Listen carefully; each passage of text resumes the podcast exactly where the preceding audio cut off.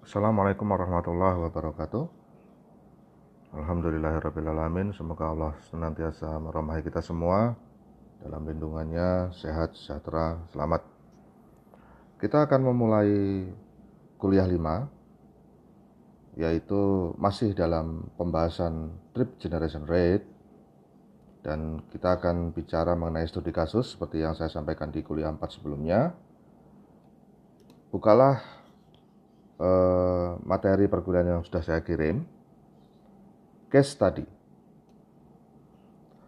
Oke, uh, di, di studi kasus ini saya akan mengambil uh, salah satu karya dari Ahmed dan beberapa peneliti yang lain tahun 2014, yaitu mereka melakukan penelitian terhadap trip generation at polyclinic land use type in Johor Bahru, Malaysia.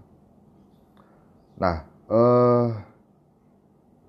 Tujuan dari studi yang mereka lakukan ini adalah mengumpulkan data trip generation dari 10 poliklinik di Johor Baru, kemudian mengidentifikasi parameter yang signifikan yang mempengaruhi jumlah bangkitan lalu lintas, eh, bangkitan perjalanannya. Kemudian yang ketiga adalah membangun uh, hubungan matematikal, hubungan matematis antara bangkitan perjalanan dan parameter yang signifikan tersebut yang mempengaruhi jumlah perjalanan untuk pagi hari, sore hari, dan secara keseluruhan dalam satu hari berbasis uh, tipe land use yang diteliti. Nah, studi ini uh, memperhatikan uh, karakter operasional polikliniknya yang non non 24 hour. Dan kemudian uh, mereka juga memperhatikan uh, menggunakan metode peng, uh, pengumpulan data dari ITE, Manual of Transportation Engineering Studies. Ya, kita tahu ITE sudah kita jelaskan di kuliah ke sebelumnya. Oke, selanjutnya mereka memilih ini, memilih uh, variabel itu untuk digunakan memprediksi trip generation rate, ya kan, angka perjalanan yang selama ini selalu mendapat perhatian penting. Jadi uh, trip generation rate ini sel uh, selalu mendapatkan uh, perhatian dari para perencana transport. Nah, ya seperti yang sudah saya sampaikan, Indonesia bahkan belum punya ya. Nah, kemudian ini di, dicontohkan bahwa uh, untuk trip generation, household trip generation variable, variabelnya yang di dalam satu rumah tangga gitu ya, dalam satuan rumah tangga meliputi ukuran rumah tangga, kemudian jumlah dari uh, apa kalau rumah tangga itu sendiri, kemudian kepemilikan kendaraan, pendapatan, tingkat pendapatan seperti itu. Nah, variabel-variabel ini biasanya dipilih berbasis satu hipotesis atau pemikiran bahwa eh, sosial kondisi sosial di mana individu atau orang itu eh, bertempat tinggal eh, itu menjadi pertimbangan timbulnya uh, aktivitas, ya kan? Nah, aktivitas itu kemudian akan menjadi karakter perilaku perjalanan yang berbeda-beda. Nah, itu maksudnya seperti itu. Lanjutkan.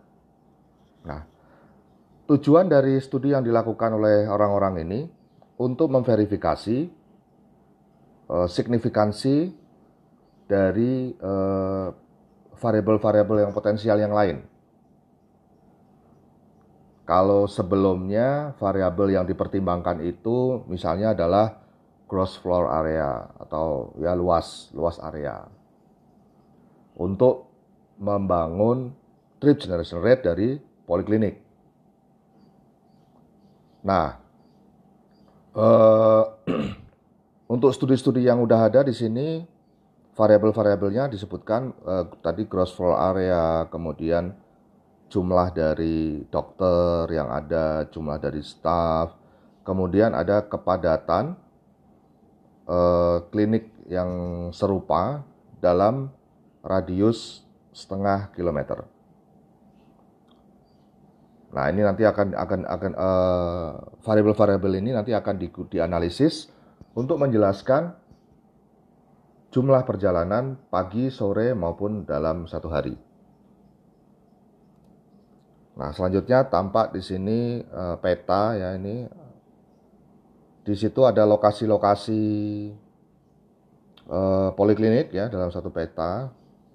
Kemudian ada radius ya ada ada radiusnya itu yang lingkaran garis putus-putus itu sebesar 0,5 km ya kan. Ini ada yang tampak di sini ada 9 9 lokasi poliklinik. Sebenarnya ada 10 yang di atas sana mungkin tidak uh, ke cover.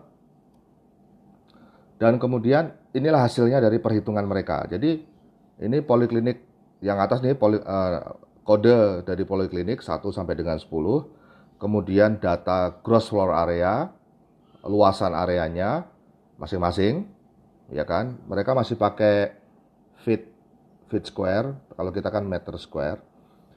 Ke, kemudian uh, ini yang dalam radius uh, dalam radius 0,5 km itu terdapat ada kalau yang di sekitar poliklinik yang pertama tuh ada sekitar 4 8, 4 yang kemudian selanjutnya itu ya.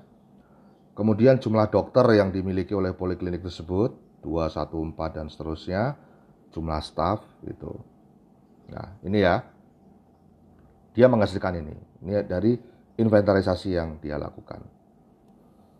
Kemudian uh, the most widely used technique worldwide for estimating trip generation rates is the linear regression analysis ya. Jadi uh, dia dia mengklaim bahwa uh, teknik analisisnya yang biasa digunakan adalah regresi. Oke, silakan aja. Ini disebutkan karena model tersebut uh, mudah diprediksi, dilakukan prediksi, hubungan antar variabel itu bisa demikian bagus menjelaskan antara independen dengan dependen, kemudian secara statistik juga lebih dipercaya dan lebih mudah untuk dijelaskan. Oke. Selanjutnya di sini ada penjelasan uh, di awal dari studinya mereka mensurvei kondisi lingkungan, kondisi apa lingkungan itu dengan melakukan pengukuran dan interview. Ya, itu tadi hasilnya di antaranya yang tabel yang tadi itu, ya kan? bagaimana karakter dari poliklinik. Nah, itu dilakukan interview, ya kan, dilakukan survei, menghasilkan uh, inventarisasi tadi ya. Selanjutnya uh, ini tadi ini ini ada the, the interviews provided the information of the number of practicing doctor apa tadi itu ya menghasilkan tabel tadi. Lalu mereka melakukan survei volume lalu lintas yang masuk dan keluar. Untuk tiap 15 menit di counting secara manual dalam keseluruhan waktu operasional selama dua hari. Nah, ini dua hari ini dia hari Selasa sama Kamis dan hari Sabtu mereka menghitung untuk weekend. Nah, jadi ada weekday sama weekend. Weekday-nya Tuesday and Thursday and Tuesday, uh, kemudian weekend-nya Saturdays. Oke. Okay. Nah, lalu mereka membedakan uh, the morning, AM, and evening, PM peak hours. Jadi jam puncaknya ada jam puncak pagi dan jam puncak sore atau malam.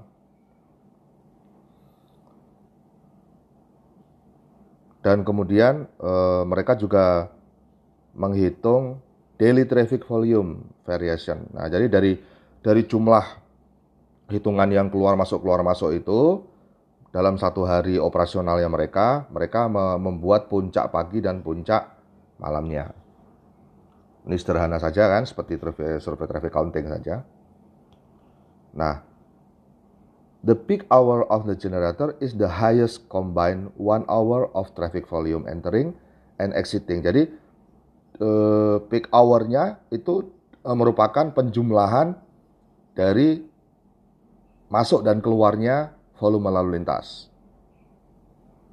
Nah, ini tidak tidak apa uh, tidak berhubungan dengan peak hour dari jalan yang di depannya gitu. Jadi mereka menghitung khusus untuk volume lalu lintas yang berhubungan keluar masuk saja dengan uh, poliklinik. Selanjutnya, two methods of analysis were considered in consider consider consider in estimating the trip generation rate the weighted average trip generation rate and linear regression analysis. Ada dua metode yang dia gunakan yaitu uh, pembobotan uh, perjalanan uh, rata-rata uh, yang yang dibobotkan kemudian dengan linear regression analysis. Kemudian mereka juga melakukan uh, penghitungan yang sama tadi untuk poliklinik yang tidak tidak ya di luar dari 10 itu ada dua lagi poliklinik yang dihitung itu untuk kepentingan memvalidasi dari regression analisisnya. Jadi nanti mereka dari 10 itu mereka akan akan menghasilkan uh, persamaan regresi. Nah, nanti hasil persamaannya itu akan digunakan untuk validasi. Jadi mereka menghitung dua poliklinik di luar dari area itu apakah regresi yang berlaku di 10 lokasi survei itu juga nanti tepat atau ya valid ya untuk memprediksi volume lalu lintas yang di dua poliklinik yang lain ini. Jadi total ada 12 yang dihitung sama dia. Tapi yang dua ini hanya untuk kepentingan validasi. Oke, selanjutnya. Nah, eh, di sini disampaikan data, tabel summary of data collected during the interview, measurement, and traffic volume count. Jadi di sini ada independent, lihatlah di sini ada site 1 sampai dengan 10, kemudian ada independent variables dan trip generated. Yang disebut uh, variabel bebas adalah gross floor area atau ya apa square feet ini masih pakai feet ya. Cross flow area, number of doctor, number of staff seperti tadi sudah jelaskan, density, datanya udah ada. Nah, kemudian inilah hasil trip generatednya. Untuk AM peak hour ada 24. Yang satu ya, site uh, atau poliklinik yang nomor satu. AM peak hour 24. PM peak hour 9. Daily 103. Oke. Okay. Ini datanya udah ada semua, tot, di, kemudian sum ditotalkan sudah, kemudian ada percentage. Nah ini ini ini yang penting nih, percentage in and out. Nah percentage in and outnya 56 per 44, 51 per uh, 56 ini ini 5149 ya. 52 48 ini harusnya 50 50 5149 oke? Okay? uh, in outnya seperti itu. Jadi uh, ini data in outnya dipisahkan untuk mengetahui ya persentage jadi nanti berapa persen yang keluar berapa persen yang uh, masuk. Tapi ini dibikin kayaknya ini dibikin rata-rata dan mereka menghitung standar deviasinya dengan rumus standar deviasinya makanya kalian belajar mengenai standar deviasi sendiri ya uh, carilah Eh, bagaimana menghitung standar deviasi dari bukunya statistik J. Supranto. Ini tugas-tugas yang dari saya tetap dikerjakan loh ya. Bagaimanapun upayakan ya jangan males ya. Walau itu tugas kelompok ya berkoordinasi dengan teman-temannya apa segala macam dibikin lah karena kita menghadapi masa-masa yang belum tentu juga ini ya seperti apa. Jadi eh, di rumah memang kita memang di rumah saja hashtag di rumah saja manfaatkan itu benar-benar untuk belajar, untuk bikin tugas ya. Walaupun tugas itu kelompok mau dikerjakan sendiri silakan. Ya. Uh, saya masih tetap dalam satu bulan ini tetap bertahan tugas-tugas itu nanti setelah kita kembali ke apa kampus baru dipresentasikan. Tapi apabila nanti ternyata ada perpanjangan waktu libur dan lain sebagainya, maka uh, di bulan berikutnya saya akan akan aktif untuk meminta tugas-tugas itu. Jadi tetap dikerjakan. Nah, standar deviation seperti apa bikin standar deviation ini dan artinya bagaimana, apa sih standar deviasi itu dipelajari. Nah, oke, okay, ini keterangan-keterangannya lebih lanjut. Selanjutnya, uh, mereka memplot variasi dari uh, generated daily trips generated uh, with time of day at each of the survey size provided the information that The morning peak hour of the generator, peak demand. Nah ini jadi kalau hasil perhitungan mereka, peak hour-nya untuk pagi itu adalah 9.30, 11.30, ada dua jam mereka bikin ini. Kemudian peak hour-nya sore between 2 and 4 p.m. Ini between ya, occur between. Nah mereka mensurveinya per 15 menit. Nah di sini ada mulai analisisnya. AM peak hour trip generation analysis. Jadi mereka membuat scatter diagram prosedur prosedur biasa ya dalam dalam dalam uh, regression analysis. Scatter diagram dibikin kemudian dia membuat korelasi nilai korelasi itu kan uh, untuk untuk menghubungkan bagaimana sih relationship between the dependent and independentnya variabelnya seperti apa. Nah hasilnya menunjukkan bahwa uh, number of doctor, jumlah dokter dan density of similar clinic itu uh, berkorelasi untuk trip generated pada saat pagi hari. Nah, itu hasil hasil perhitungan korelasinya seperti itu. Nah, lihatlah ini yang E, per, e pernyataan E ini adalah EM peak hour trips itu Y, kemudian number of doctor X, X1, kemudian EM peak hour trip Y, density similar clinic within half kilometer as X2 ya kan. Kemudian ini yang C ini adalah digabungkan. Jadi multiple regression analysis combining gitu. Jadi mereka menggabungkan jadi mereka memilih X1, X2, X1, X2, X2 digabungkan. Jadi ada tiga model yang yang yang di di ini sama dia. Nah, di tabel berikutnya ini adalah hasilnya. Di sini tampak R square ya seperti apa. Model yang pertama yang berhubungan dengan dokter, yang kedua dengan jumlah dokter, eh yang kedua, yang pertama dengan jumlah dokter, yang kedua jumlah klinik yang serupa dalam setengah kilometer eh, apa eh, radius itu kan, serta menggabungkan. Jadi, jadi eh, ini regresi linear sederhana dan ini regresi linear berganda. Tampak bahwa R uh, R square yang bagus itu, R square yang bagus itu adalah uh, apabila mengambil hanya jumlah dokter 0,7, ya kan? Kemudian di sini ada ada T statistik ya, uji seharusnya kalian sudah paham bagaimana T statistik itu ya kan? Karena udah seharusnya udah belajar kan, udah membuat tugasnya juga uh, bagaimana statistik T atau uji T ya kan? Nah, untuk X1, X2-nya ini seperti apa? Nilai-nilainya sudah ada bagaimana standarisasinya ini cara membacanya standar dari T-nya berapa dari jumlah sampel sekian sekian sekian harusnya kalian sudah paham. Makanya dikerjakan ya. Kalau belum dikerjakan segera kerjakan. Inilah hasilnya analisisnya untuk regresi yang mereka susun. Nah terus kemudian eh, tampak bahwa ini ini ada ada scatter diagram ya. Contohnya ini untuk yang X1 tadi Kan kalau X1 kan 4,5 ditambah 7,5 X1 ya kan. Nah ini kan 7,5 X, X atau X1 ditambah 4,5. Nah ini hasilnya nih. Dengan R square 0,7 atau 0,699 nih. Ini hubungan antara number of doctor dengan trip per hour untuk pagi hari. Nah ini yang tadi saya bilang prosedur baku saja dalam regression analysis. Oke, selanjutnya dibahas hasil-hasilnya ya tadi ya hasil yang ada di tabel tadi.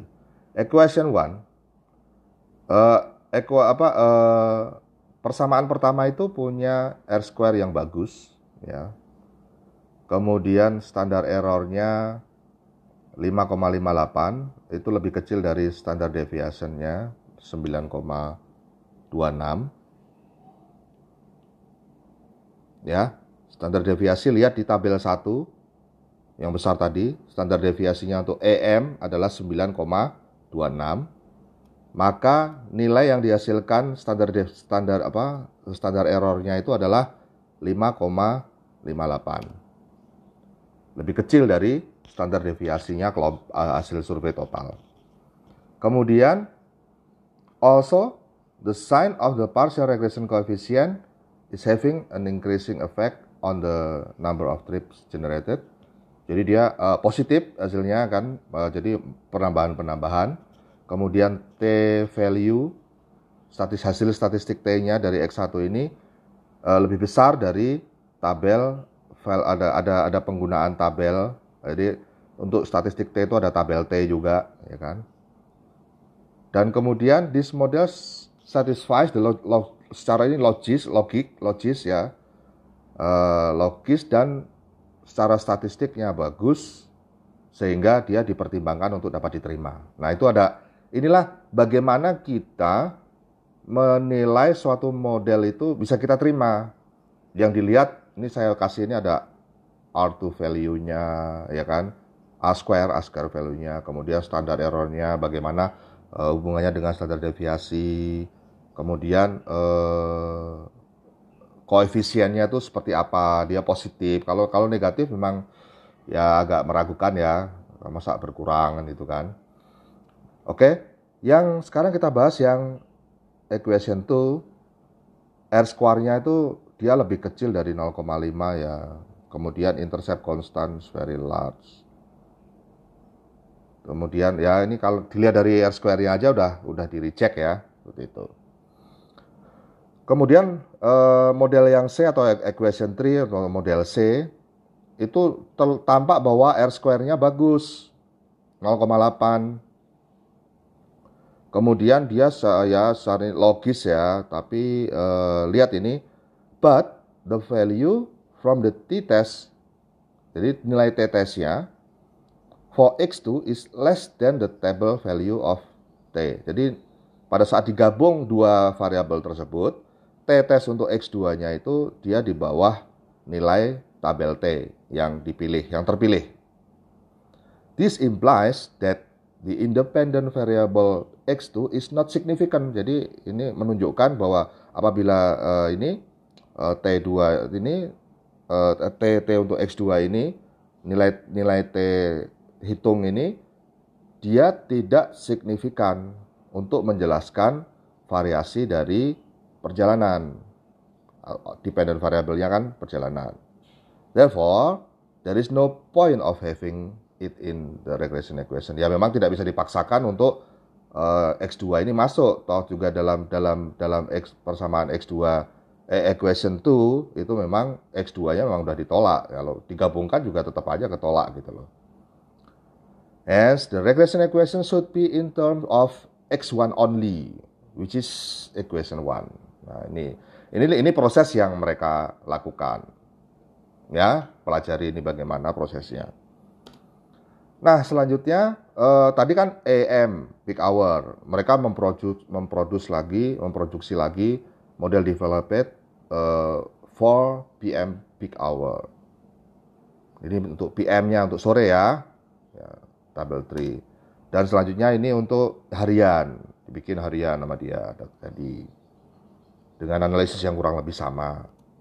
Nah, selanjutnya ini adalah tabel akhir. Nah, tabel ini yang tabel tabel tabel 5 itu adalah perbandingan dari trip generation rate-nya poliklinik yang dari ITE lalu juga dari Malaysia, dari Malaysia, dari negara Malaysia sendiri. Jadi Malaysian Trip Generation Manuals. Nah, di sini tahu bahwa Malaysia ternyata punya ya. Eh, yang bagus itu kita bisa dapat ITE Trip Generationnya kita bisa dapat. Malaysia trip generation bisa dapat juga supaya kita nanti kalau mau bikin Indonesian trip generation manual enak ada contohnya ya kan tapi kan yang untuk ITE ini harus bayar ya mungkin harusnya STD yang beli ya kalau STD yang beli ya bisa murah ini ya kan tapi kalau kita perorangan ya lumayan harganya itu ya mudah-mudahan bilang aja sama ini apa uh, jurusan bu atau pak ini supaya beli apa ITE Trip Generation usulkan aja ya. Nah, kembali lagi ke tabel ini. Di sini ada source sumbernya ada ITE Malaysian, ada hasil studinya. Nah, di sini untuk ITE mereka mempertimbangkan dari uh, luas area saja gitu loh. Ya, gross wall area per 1000 square feet equivalent to 92.9 eh, square meter. Nah, jadi uh, ini mereka masih pakai gross floor area ini. Nah, untuk studi ini menunjukkan bahwa uh, gross floor area ternyata tidak tidak mas tidak ini ya tidak relevan. Yang lebih relevan adalah jumlah dokter. Tapi untuk daily trip rate-nya mereka kalau di sini udah pasti ya ITE kalau ada luas sekian, udah pasti nanti akan akan daily tripnya akan menjadi 31,45 kendaraan. Kemudian yang dari Malaysia 48,63. Tapi kalau mereka ini hasil studinya masih berupa equation. Berapa jumlah dokternya dulu, dilihat dulu berapa jumlah dokternya, baru nanti bisa menentukan daily trip rate-nya. Tuh ya. Nah untuk ini daily trip rate-nya, kemudian AM peak-nya, PM peak-nya gitu kan. Seperti itu. Nah, di tabel 6 model validation and determination of forecasting error in the model ini model Nah, ini yang yang tadi yang saya bilang dua dua poliklinik dihitung juga tuh, ya kan? Ada dua, jadi di luar dari yang 10 tadi ada tambahan lagi dua di luar dari area itu juga dihitung sama mereka dan mereka dibikin validasi gitu kan. Uh, hasil validasinya seperti ini. Average forecasting error in percentage uh, 79 ini, ini apalah. Nah gimana nanti hasil validasinya ini nanti silakan di didalami sendiri. Oke. Okay.